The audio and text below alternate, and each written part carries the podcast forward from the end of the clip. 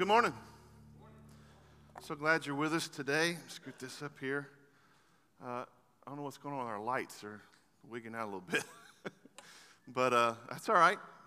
So good to be in here. I'm glad to see you. Thank you for being with us. Got some new folks with us and some folks we hadn't seen in a while. So thank you for hanging with us today. I want to do something that we wouldn't normally do, but just go with me. I think you'll know what to do, all right? Christ is risen. You got it. Now, uh, let's try it one more time. Christ is risen. Amen. Normally we wouldn't do that in November, right? But the reality is is every single Sunday is Resurrection Sunday, right? Every single one, not just Easter Sunday, but this Sunday and every single one. This is why we gather on the first day of the week, which is Sunday, to celebrate a, a risen Savior and it's no small thing that a, a large group of Jews following Jesus changed their worship schedule that they had been worshiping on for almost 2,000 years to begin to worship on a Sunday to celebrate the risen Lord. It's no small thing. It signifies that the old covenant was fulfilled in the death of Christ and that we live in joy in the new covenant of our forgiveness in his blood. Amen? It helps his followers to remember that, that it's Sunday morning. It's Sunday morning that Jesus got out of that grave. That he, that the Lord God Almighty, is greater than death itself. So we, we gather today grateful as believers, as followers of Jesus, not only to remember what we've been talking about so much in the last few weeks, which is the passion and the cross of Jesus, but the resurrection of Jesus, right? That is the, the whole gospel. And, and we're going to talk about why it's so significant today. Last Sunday, we were in our city groups. We have groups that meet all of our city, and, and we have this schedule. For those of you that don't know, we meet one Sunday in, in homes, and we meet one Sunday on our campus. And we do that for intentional reasons. We want to be together in relationships, close relationships, as the church. We want to walk as the church together in real relationships do the one another's of Scripture that you can't do in a big building with a bunch of people, right? And we also want to gather together as a big group, as they did in the temple, and lift up the name of Jesus and, and grow. And, and this is just a, the Sunday we get to celebrate together. But last Sunday we were in our city groups, and we were focused on this passage at the end of chapter 15 of Mark. And the story is about the silence that they had to feel. They had to Uh, just go there in your heart for just a minute. Following Jesus, John says in the, at the very end of the book of John that, that if every miracle had been written down that he did, it wouldn't fit in, in all the books in all the world. So just imagine they've been with Jesus for three years and now he's gone. And that Saturday, that, that Sabbath, which is ironically the day that the Lord gave us for rest, right? And, and this, this moment of just silence without the Savior. That is the attitude that we see coming into the story even this morning. That's where we enter. The grip, the, the sting, if you will, of death still on his most faithful followers. And that's where we come into our story. If you have your Bibles, Matthew 16, verse 1. We're going to look at the first eight verses first, okay? It says this when the Sabbath was past, Mary Magdalene, Mary the mother of James, and Salome brought spices so that they might go and anoint him. And very early on, the first day of the week, when the sun had risen, they went to the tomb. And they were saying to one another, Who will roll away the stone for us from the entrance of the tomb? And looking up, they saw that the stone had been rolled back. It was very large. And entering the tomb, they saw a young man sitting on the right side, dressed in a white robe, and they were alarmed. And he said to them, Do not be alarmed. You seek Jesus of Nazareth, who was crucified. He has risen. He is not here. See the place where they laid him.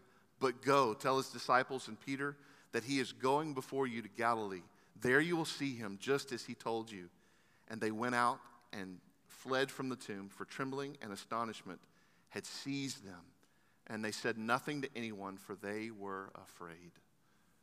Can we start this morning just by going to the Father and praying? Father God, thank you for your word.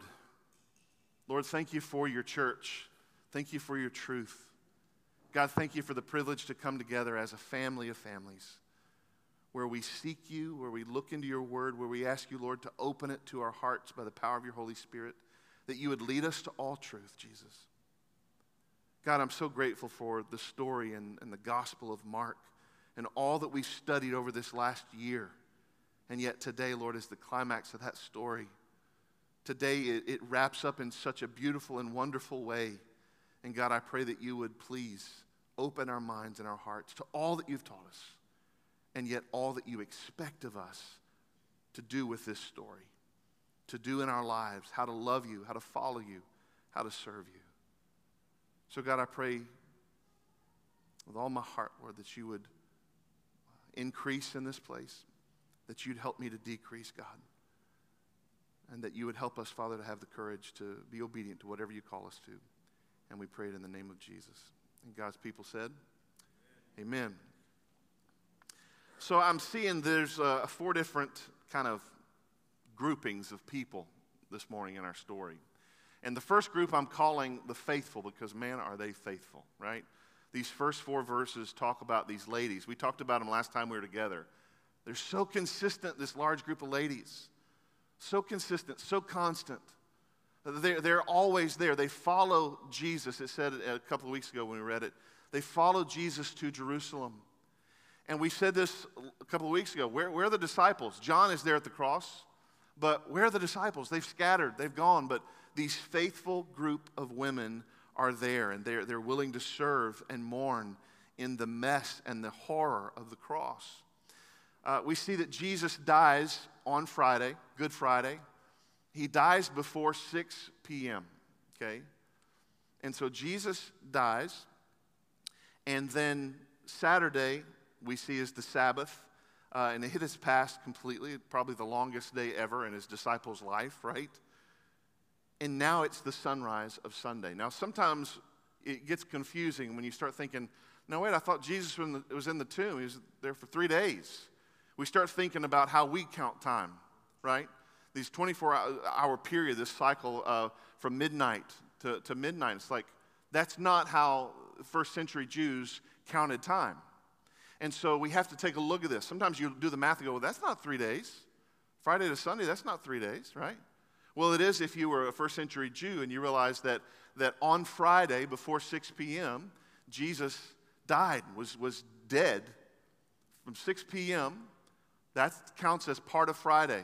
And then into Saturday, part of Saturday. And then into Sunday, part of Sunday.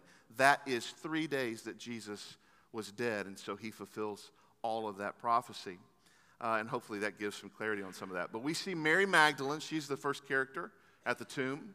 We see Mary, who is the mother of James uh, the Lesser, and uh, also the mother of this, this sibling, Joses, right? And then we also see uh, Salome. And that is, if you don't know, that is the mother of the sons of thunder, James and John. Okay? So you just get this picture, and, and of course, women had babies a lot younger then and, and, and they've just connected as this group of women.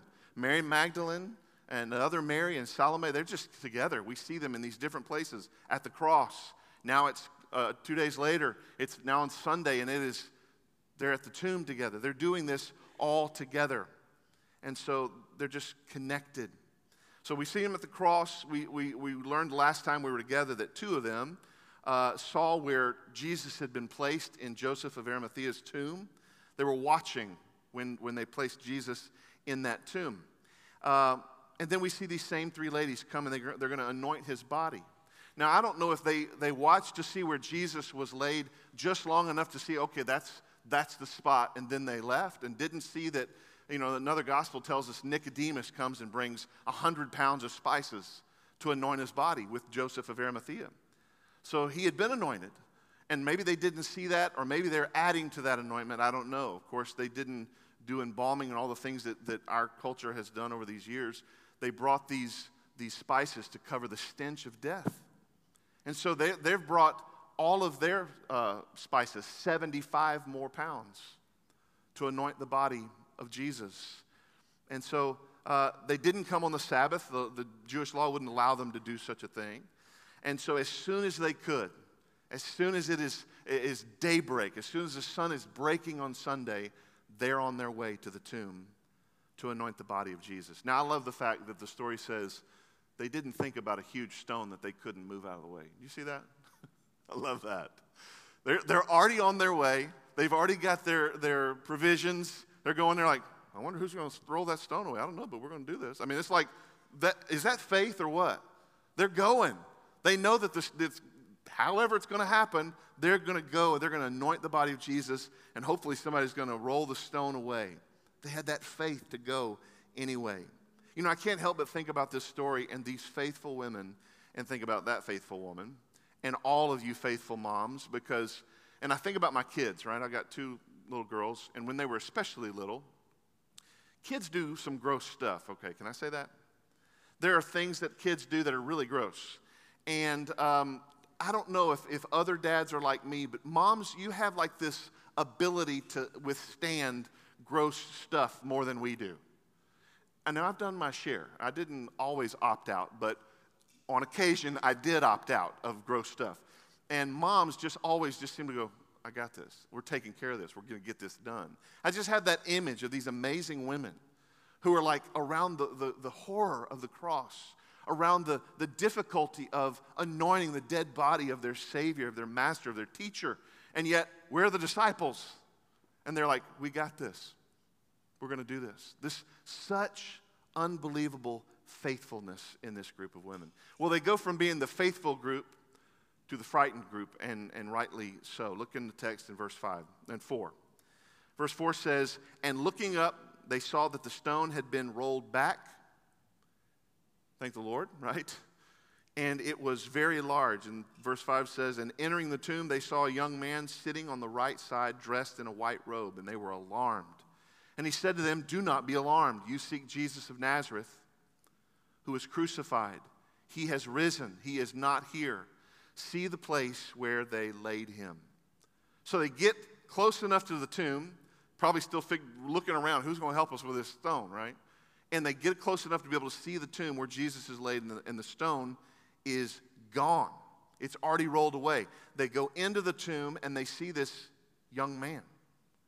Right? It's an appearance of a young man who's sitting there dressed in a nice white robe. Now, what's interesting is all throughout Scripture, there are different descriptions of angels. Sometimes people see angels and they die because they're so terrifying.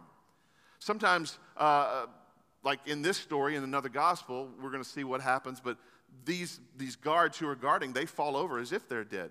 But in this moment, these ladies don't fall over dead. He takes on a, a kinder, more gentle appearance for these ladies. And yet he says, Don't be alarmed. Right, like, right, sure, we're not going to be alarmed with the angel that's sitting here and Jesus is gone. But he tells them, Don't be alarmed. And he's probably in this appearance to not overly frighten these ladies, but frightened they were, no question. Matthew gives us a description of the angels when this angel evidently came down before they got there. Matthew 28, verse 2 says this And behold, there was a great earthquake that's a little different. For an angel of the Lord descended. Now, you just, I just picture this out uh, in a very cinematic way in my mind. But the, the angel of the Lord descended from heaven and came and rolled back the stone and sat on it. I love that. His appearance was like lightning, and his clothing white as snow. And for fear of him, the guards trembled and became like dead men. Can you picture it in your mind? I mean, you know, Hollywood has helped us uh, in our minds imagine such grand, crazy events like this one. An earthquake happens, an angel comes down. And I love the fact that he just throws the stone away and then sits on it and probably goes, hey guys, you know? And they're like, you know, they just fall out like they're dead. They're not dead. It says they're like dead men. So I don't know. Are they fainted? Are they uh, unconscious? Obviously, they're unconscious. They're just, I don't know what's happened to these guys but it says his appearance was like lightning. His clothing white as snow, but appearance like lightning. If you've ever seen lightning, it's a shocking moment and it's something you can hardly look at. So clearly, the angel has changed his appearance from what he showed the guards to what he shows these ladies. He gives them a much softer introduction, but he tells them to not be alarmed and yet still, Mark says they're alarmed. Now, what's interesting, this word alarmed is an interesting word because it's the same word that Mark uses in the gospel when he's explaining the stressed nature of Jesus in the Garden of Gethsemane. Same word. Now, what happens to Jesus in the Garden of Gethsemane? Remember, he sweats drops of blood. Unbelievable stress, unbelievable weight on his shoulders. He was, he was weighted down with so much. This is the same description in Mark, in the Greek. And so they are stressed out, or if you were to use a, a common vernacular, it might say they were freaked out. They, were, they didn't know what to do. They, they were just shocked. They were, they were just like that. I, I, I can't speak. I can't move. I don't know what to do. I'm gripped by fear. And the angel says some really interesting things that are, that are, if you miss it, if you don't pay attention, he says, Hey, you seek Jesus of Nazareth, right? Let's be very clear what he says. You seek Jesus of Nazareth, who was crucified. He has risen. So, those three things are very specific to Jesus. Make no mistake of who he's describing here. There, there's a reason for this, right? Not only for them, but also for us, and also for these different generations that have come after the resurrection of Jesus. To make no question who we're talking about, because I'll show you later there's some different theories about Jesus not rising from the grave. And the very first thing we see is, is, Jesus, is this angel saying, No, this is Jesus of Nazareth who was just crucified. That's who you're looking for. He is risen. I like the way John MacArthur says that there's three testimonies in this story. The first one is an empty tomb, right? The, the tomb itself says, He's not here. And it, I believe it's the garden tomb in Jerusalem. I've been there. Guess what? He's not there. It's empty. You, you have to walk in, you have to stoop to get in, and, you, and it's, it's hand hewn, which scripture says it will be, out of stone. And there's two places where two bodies could lay. And on the right, it says that the angel was dressed in white. The tomb itself is a testimony, an actual place that you can go to. How many other religion leaders or, or people that call certain others gods, they still lay in those tombs, but not our Savior, right? He's resurrected. He's not there. The tomb itself is a testimony. Then the heavenly host, the angel, the supernatural character, says, Jesus Christ of Nazareth, who you're seeking, the one who was crucified, he's not here, he's risen. So there's a second testimony, and then, of course, these women and others are going to be eyewitnesses, the third testimony of Jesus' resurrection. Then he says, See the place where they've laid him, where, where, where they laid him. In other words, I'm going to move out of the way. Look for yourself. It's right here. This is where they laid him. He's not here, right? Be very clear Jesus is gone. Make sure you understand what's happened here, he's saying. Make sure you understand the significance of this moment. Even in your shock, get over the fact that I'm an angel, get over, the, get over that fact, and realize Jesus did exactly what he said he would do. He is not here he is risen, right? So they go from being the faithful to the frightened, and then the angel gives them this assignment and this mission and sends them to what I'm calling the fearful. Here's the disciples. Here they are. They had scattered, and now all of a sudden, uh, the angel says to go find them. Look, look what he says. Very interesting. Verse 7. But go tell his disciples and Peter. I think that reads interestingly that he is going before you to Galilee. There you will see him just as he told you. And they went out and fled from the tomb, for trembling and astonishment had seized them, and they said nothing to anyone, for they were afraid. So the angel makes it very clear that Jesus is alive, but he wants them to tell the rest of the crew, the rest of the disciples, the rest of the people who are following Jesus, he's alive. Go tell them, right? Go right now and, and, and get out of here and go tell them. But he says, go tell the disciples and Peter. When I first looked at that, I thought, oh boy, Peter has messed up this time. Right? I mean, you look at it and it kind of seems like now Peter's outside of the group. Go tell the disciples and Peter. That's the way I first read it. And so it's like, oh man, this is not, this is not good for Peter. Right? It's probably exactly what Peter felt. Right? I don't deserve to be in this group of guys. I don't deserve to even be hanging out in this room. I know they feel that way. I surely feel that way. And, and now the angel's saying something similar to maybe what he's already feeling. Go tell the disciples and Peter what has happened. But can I tell you something? That's not the case. You look at it first and it might seem that way, but that's not what is happening here. What we see here, as I, as I looked at it deeper, is the most beautiful picture of grace.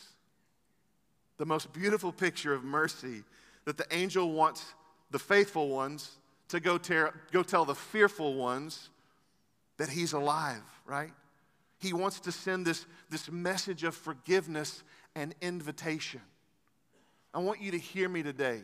Listen, no matter how far you've walked from God, no matter what mistakes you've made, He loves you. He wants you. It's not too far. And that is good news of the gospel today. God wants them to know. He wants you to know, He wants me to know that even after what we've done, what, what they have done, after abandoning the Savior, which He told them they would, right? He said, You're going to scatter. The sheep are going to be scattered. After Peter has denied Christ three times, which he told him he would, after Peter has cursed Christ and cursed himself, God, our loving Father, sends this message through the angel You are still loved. Isn't that good? You are still forgiven. You are still wanted. I still want to use you. Make sure you go tell the disciples who left, but don't leave out Peter. See the difference? don't leave out Peter. Peter, I know what he's feeling. I know how low he feels. He's not excluded from the, group, from the group. I know I'm making a point to make sure that he knows, even though he feels excluded, he's not. As low as he is, after all that he's done, make sure you tell them that Jesus is alive. Jesus had told them uh, in Mark 14, verse 28, and it's right around the time that he's telling Peter that he's going to deny him. Jesus says, uh, I'm going to rise again and then I'm going to go to Galilee. So he'd already told them, I'm going to go to Galilee. But guess what? They had forgotten not only that Jesus was going to rise again in three days, they'd forgotten that. But trust me, if they'd forgotten that, they also forgot he would meet them in Galilee, right? So the angel says, Go tell them Jesus wants to meet you in Galilee. They had forgotten. So the ladies flee from the tomb. And all, look at all these descriptors. They, they flee, they're running, they're trembling in astonishment, they're seized in fear, saying nothing to anyone. When I thought of this, I, I thought of a few moments in my life where I've been seized with fear. You've been seized with fear? Maybe it was right before a wreck. Maybe it was some tragic moment in your life. I'll never forget when I was in the eighth grade. I had just finished the eighth grade, and I was not a smart person. I mean, can, just, can we just establish that fact out there? Still not very smart. But in, after the eighth grade, I decided, me and some buddies decided we were going to burn our books from, from history class. Made sense at the time. And uh, we couldn't do it down by the lake where uh, my friend lived, but because it was raining. So, well, there's a neighbor's house that has a stoop, and it's the rain's not falling there. We'll just burn them on the front of the neighbor's porch. That, for some reason, made sense at the moment. And so we go and light up three or four books in front of this, this lady's house on the porch and not with any arson like plans. and We just wanted to burn books, and we were just dumb. I mean, it was just that simple. And we're hiding around the corner, and thank the Lord, a police officer, God sends a police officer around the corner who lived next door to the lady where the books were burning. Gets out of his trooper out of his vehicle, runs over, takes the water hose, puts out, puts out the, the fire, and no kidding, in the same cinematic kind of way, he, the fire's out, and he goes, he looks over at us, and we're all like heads up and down the row, you know, like out like this. And that feeling of fear hit me like, like we couldn't move. We're like, uh, we couldn't get back fast enough, right? It was, we were so stupid, but I remember in that moment going, we're, we're done. We're finished. We're going to prison. It's a death penalty. They're going to kill us for this. And only by God's grace we did not die or go to prison for some reason. We sure could have. Um, but I just remember that gripping fear. And these women are fleeing from the tomb with a gripping fear. They don't say anything to anyone. They're just going to be obedient to what the angel said to go do. And they run to find the other disciples. Now, I want us to just kind of push pause for a second and let's look at some historical aspects of this book, okay? Look with me again at, the, at verse 8. I want to read it. And they went out and fled from the tomb, for trembling and astonishment had seized them, and they said nothing to anyone, for they were afraid. Friends, that is the last verse of the book of Mark. You're going, no, it didn't. I got another 12 verses right here. Well, actually, it is. The, that is the last verse most theologians believe of the inspired gospel of Mark. But what happened is some early church fathers in the second and third century, somewhere around the second to third century, didn't think Mark did a very good job of wrapping up things. And so between the second and third century, they had already had the rest of the other gospels to look at. They had the book of Acts to look at. And they started going, there's other things here that would really be good. The other gospels have them. And so they kind of add to the Gospel of Mark, verses 9 through 20. So, in essence, that verse finishes the Gospel of Mark, but there's in church history, and the reason it's in our Bibles is that it's part of church history, and, and there's different mixed opinions on this. Some early church fathers know nothing of verses 9 to 20, some early church fathers do. So we're going to be faithful to go ahead and, and read it and, here's, and, and study it the, we're going to go to 14 today. And then in uh, two weeks from today, we're going to finish out 15 to 20 and finish out the book of Mark. But I wanted you to know there's a reason you may have those double brackets or brackets in your Bible around verses 9 to 20. Okay? The reason we're going to do this, do this is because there's nothing in here that's, that's not, uh, uh, um, it's not unscriptural to go ahead and follow these verses. They're following other texts of Scripture uh, and I believe they're good reminders of things that we need to be as believers. We want to be faithful to finish up this book well. It's only one more message, right? You, can you hang in there for one more? I mean, it's been a year, right? So what's one more Sunday? We can do it. Um, but I'm going to address some really interesting points in the rest of the text I'm going to address. But let's finish up to verse 14 today if we can. There's one main theme in these verses, verses 9 to 14. Say this now, when he rose early on the first day of the week, you can even hear, feel, it just sounds like a, a different writer, right? Now, when uh, he rose early on the first day of the week, he appeared first to Mary Magdalene, from whom he cast out seven demons. She went and told those who had been with him, and they mourned and wept. But when they heard that he was alive and had been seen by her, they would not believe it. Verse 12 After these things, uh, he appeared in another form to two of them as they were walking in, uh, into the country. Probably the road to Emmaus, if you're wondering. Verse 13, and they went back and told the rest, but they did not believe them. Verse 14, afterward he appeared to the eleven themselves as they were reclining at table, and he rebuked them for their unbelief and hardness of heart because they had not believed those who saw him after he had risen. So, this last group of people I'm calling the faithless, these disciples. They wouldn't believe. They just, in their minds, they, they, they couldn't believe that Jesus was risen. It just it didn't make sense in their minds. Surely Mary Magdalene wouldn't be the first person he would show, right? Surely not these other disciples that are not the main disciples he wouldn't show, right? We just wouldn't believe. So Jesus appears to Mary Magdalene, he appears to these two other disciples, the text says. And it says that, that they had gotten to this condition, and it kind of gives some descriptors of their condition. It said they had completely forgotten that Jesus had promised to rise again. They were just mourning, they're weeping, they're full of unbelief and hardness of heart.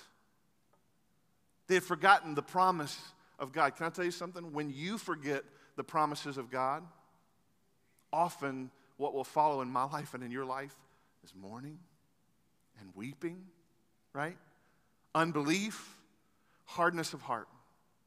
When we forget and we, we place our circumstance or our, our situation or what we're walking through that is so devastating above the truth of God's word and his promise, all of a sudden this will be our condition The text says Jesus rebuked them for it. how often do we know what God has said? we know it, we remember it, we don't believe it. We've heard it, we've grown up with it, we've seen it, we don't believe it. We don't walk in it, we don't trust it. My favorite perspective of this story in the parallel gospel is from Luke. Luke 24, verses 10 through 12, gives us a little bit more context. Let's look at it. It says, Now it was Mary Magdalene and Joanna and Mary, the mother of James, and the other woman, Salome, with them who told these things to the apostles. But these words seemed to them an idle tale, right? So there's context for what was written in the end of Mark. And they did not believe them. Watch this. But Peter rose and ran to the tomb, stooping and looking in. He saw the linen cloths by themselves, and he went home marveling at what had happened. And when we know Peter's story, we know how far he's fallen. We know the guilt and the shame that has to be riddling his heart.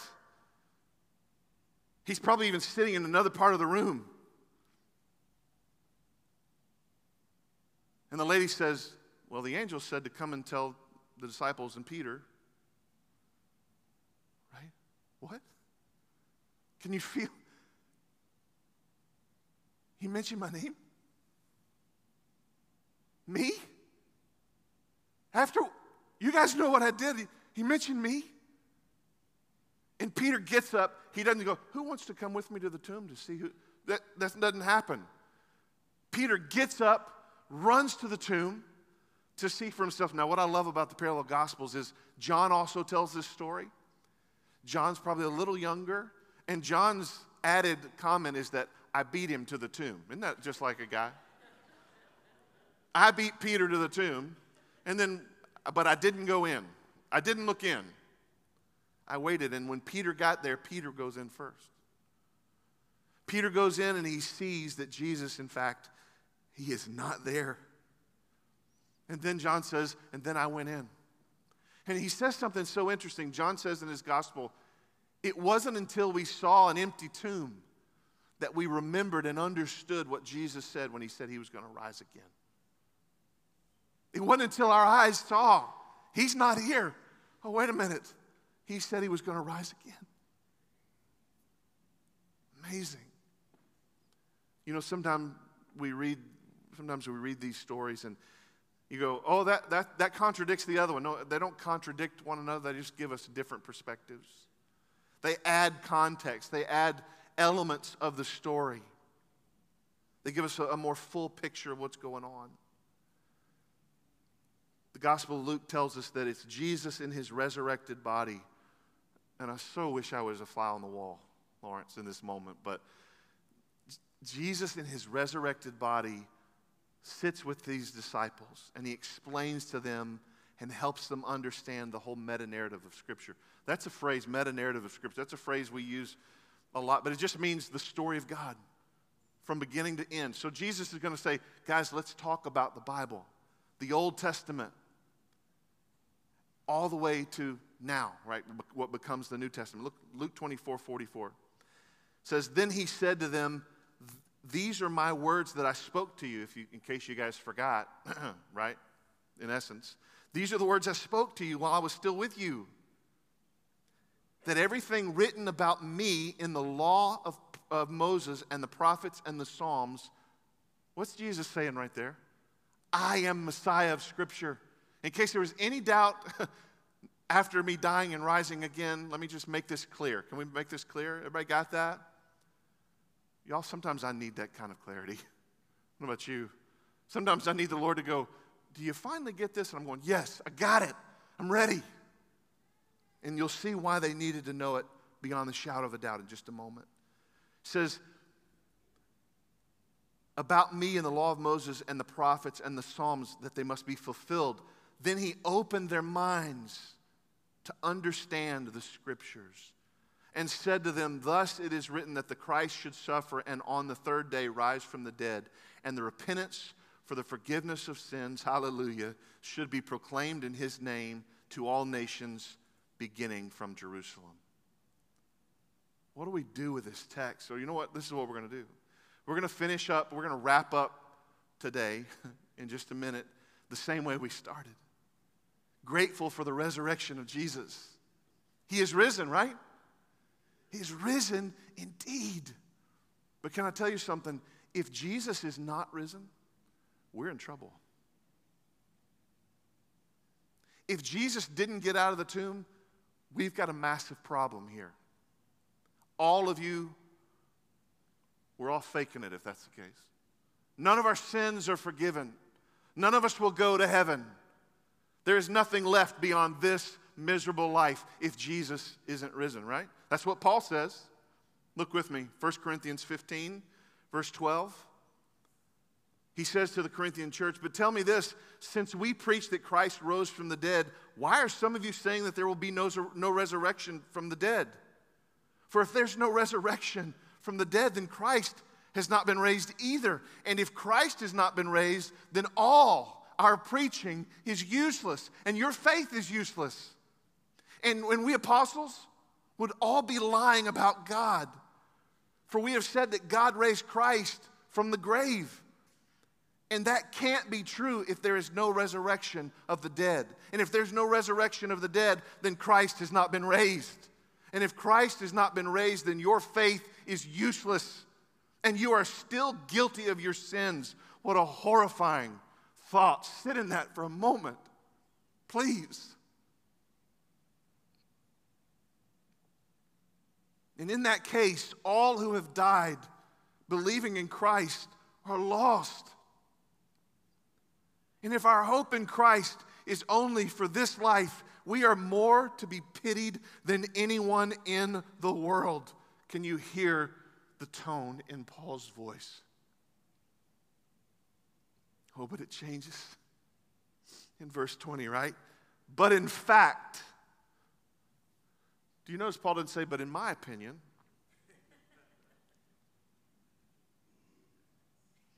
But in fact, Christ has been raised from the dead. He is the first of a great harvest of all who have died. So you see, just as death came into the world through a man, now the resurrection from the dead has begun through another man. Just as everyone dies because we all belong to Adam, everyone who belongs to Christ will be given new life. He is risen.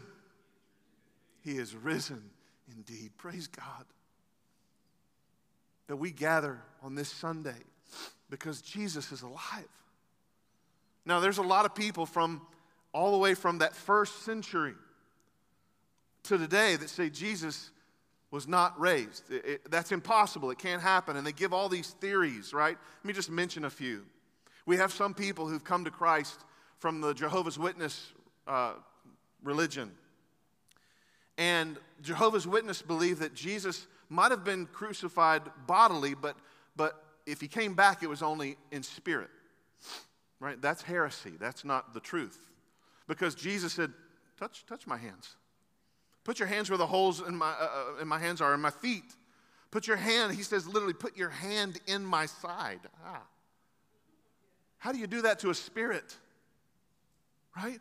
Jesus also said one time, which I love, you'll love this, Kevin. He shows the disciples and says, You guys got any fish? right? And then we see Jesus cooking on the beach and they eat fish together. Spirits don't eat. Jesus was body. There's, there's a, a, theory called the swoon theory that says, well, Jesus must have not fully died. He swooned, he, he faked it, and then while he was in the tomb, he, he gathered himself. You don't get stabbed in the heart with a spear and swoon and pull it together later, right? That's not what happened. There's a theory around hypnosis that says Jesus hypnotized his disciples and to believe that he was dead and, and, and rose again. Silliness.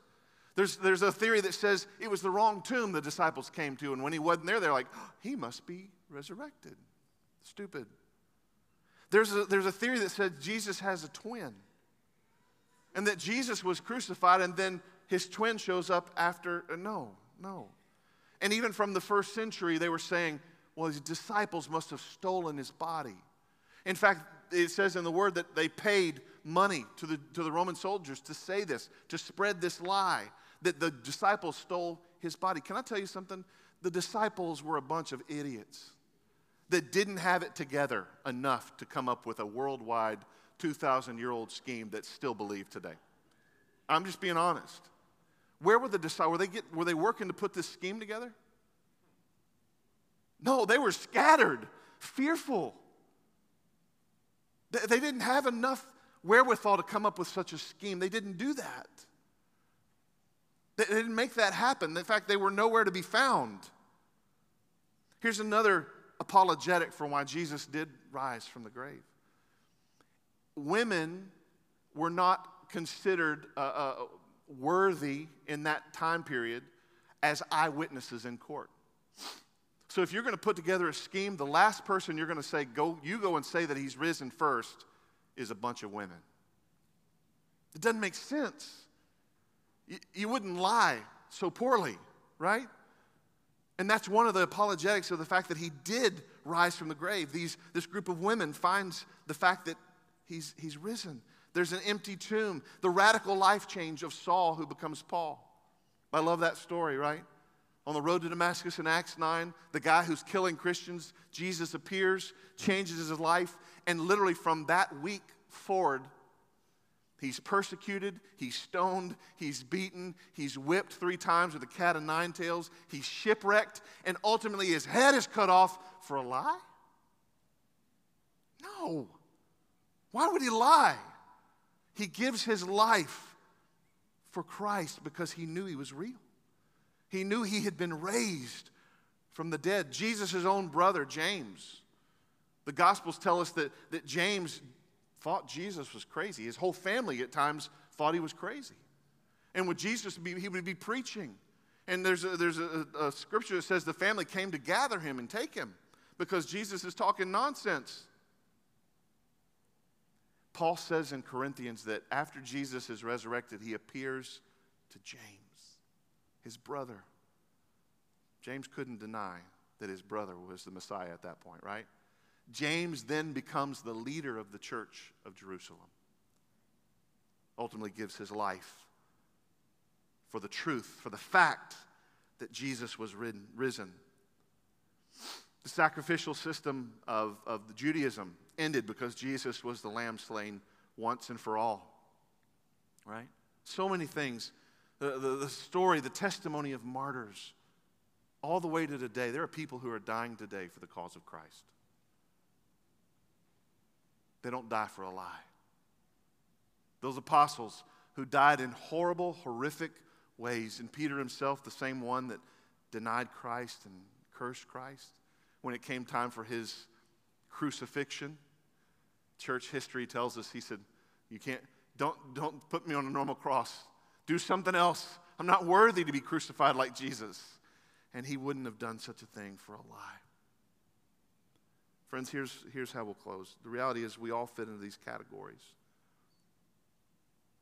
Every single one of us, whether you're faithful or frightened or fearful or faithless, the good news this morning is that Jesus is risen. But it all comes down to what you believe. What do you believe? Do you believe that Christ is risen? Christ is risen indeed, because if you do, it has to change everything about your life. C.S. Lewis said Jesus is either a liar or a lunatic or Lord. And friends, listen, in the same tone of Paul, if he's a liar or if he's a lunatic, we're in trouble. But in fact, he's Lord of all the universe. Right? King of kings and Lord of lords over life and death itself. He is Lord. But does your life reflect the fact that Jesus is alive? And I want to just encourage you because for those of us that believe Jesus is alive, listen, there, there will be moments of mourning. Mm. I think about that Saturday, that day of Sabbath, and they, Jesus is gone. There will be moments of mourning, but you know what? The Bible tells us in Thessalonians we do not mourn, we do not grieve as those who have no hope. Right? There will be sadness at times in our lives, but the Bible tells us that the Lord is close to the brokenhearted. And the world is so full of unbelief and evil. But for those of us who know Jesus is alive, for those of us that celebrate this Sunday, first day of the week, and we say, Jesus, you are risen, we can say, My hope is built nothing less than Jesus' blood and righteousness. I dare not trust the sweetest frame, but wholly lean on Jesus' name. On Christ the solid rock I stand, all other ground is sinking sand. All other ground is sinking sand. Friends, the fact is that Jesus is alive. It ought to change everything about your life. It ought to give you hope where it seems like there should be no hope. It ought to give you joy in moments where it doesn't make sense to have joy, but we do. It's not just because it's a beautiful day, right? It's not just because we've had a wonderful meal or we have good friends. No, Jesus is alive and it changes everything. He is our hope. This is not the end. Not even death can separate us from the love of Christ. Amen? That gives us hope. Have you seen him? Just for a moment. Our team's going to come in just a minute. But for a moment, can I just ask anybody, everybody listening, do you know this Christ? Do you know this Savior who is risen, who loves you more than you can comprehend, who died on a cross and rose from a grave for you and for me? Do you know him? Or maybe you've just been missing for a while. Right? Maybe you just kind of taken a step back. Maybe like those disciples and like me, you forget some things. And you don't remember stuff that matters. And you need to be reminded in the same way the angel told those ladies go remind the disciples and Peter, go tell them Jesus is alive. And how that must feel to hearts who have fallen away. Everybody, look here just for a moment. Has your heart fallen away? Do you need to be reminded that it, you're not too far? You've not gone far enough that you can't come back to Jesus. You've not made enough mistakes or, or, or fallen too far from the love of Christ. Oh, I'm so glad because I'm, I have been a dumb disciple. And oh, the grace of God that changes everything. He is risen. He is risen indeed. Friends, I pray that this truth changes everything about who you are, who we are as a church, how we live, how we tell the world about His grace and His goodness. You know, I pray that everyone is welcome in this church. And I pray that we are faithful to God's word, to love them to truth and to love them to life in Jesus. In a couple of weeks, we're going to finish up the book, and it's going to be about the mission of God. What is He calling us to? Where do we go from here? To the world, to your neighbor, to your family. Isn't it good to know that He can use people who fall away, people who make mistakes, people who don't have it all figured out? Praise God. Praise God. Pray with me. Father, how good you are, how kind you are. Lord, we love you.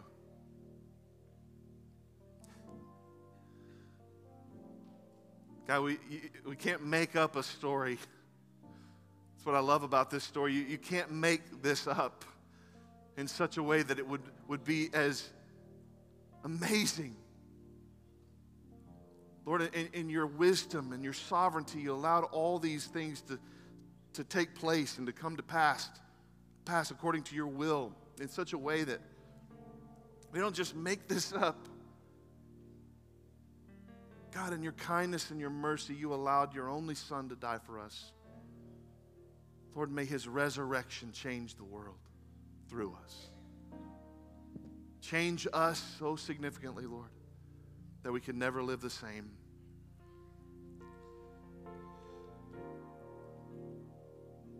Lord, move us out of just a service, out of just tradition, out of just a gathering, into life itself, 24 hours a day, seven days a week, where you are Lord of all that we are and that your grace and mercy and power of your resurrection motivates us even to die if we need to, God. Even to die if we need to, Jesus. That your testimony, that this witness go forward, that you are alive. Nothing else matters. Nothing else matters. And we are alive for such a time as this to proclaim that you are alive and that you love and that you want to use us. So, God, I pray that even now, as we go into this extended time of worship for a few, few moments, God, that you would mold our hearts around this truth. Help our hearts and our minds to be grateful, to be thankful for what you've given us in salvation in Jesus. Oh, the price that was paid for it. Help us to recognize it and to worship from a heart of gratefulness. Now is our chance, Lord, to respond in worship and in our lives for the gift you've given us of Jesus. And I pray that we would do that now. Your precious name.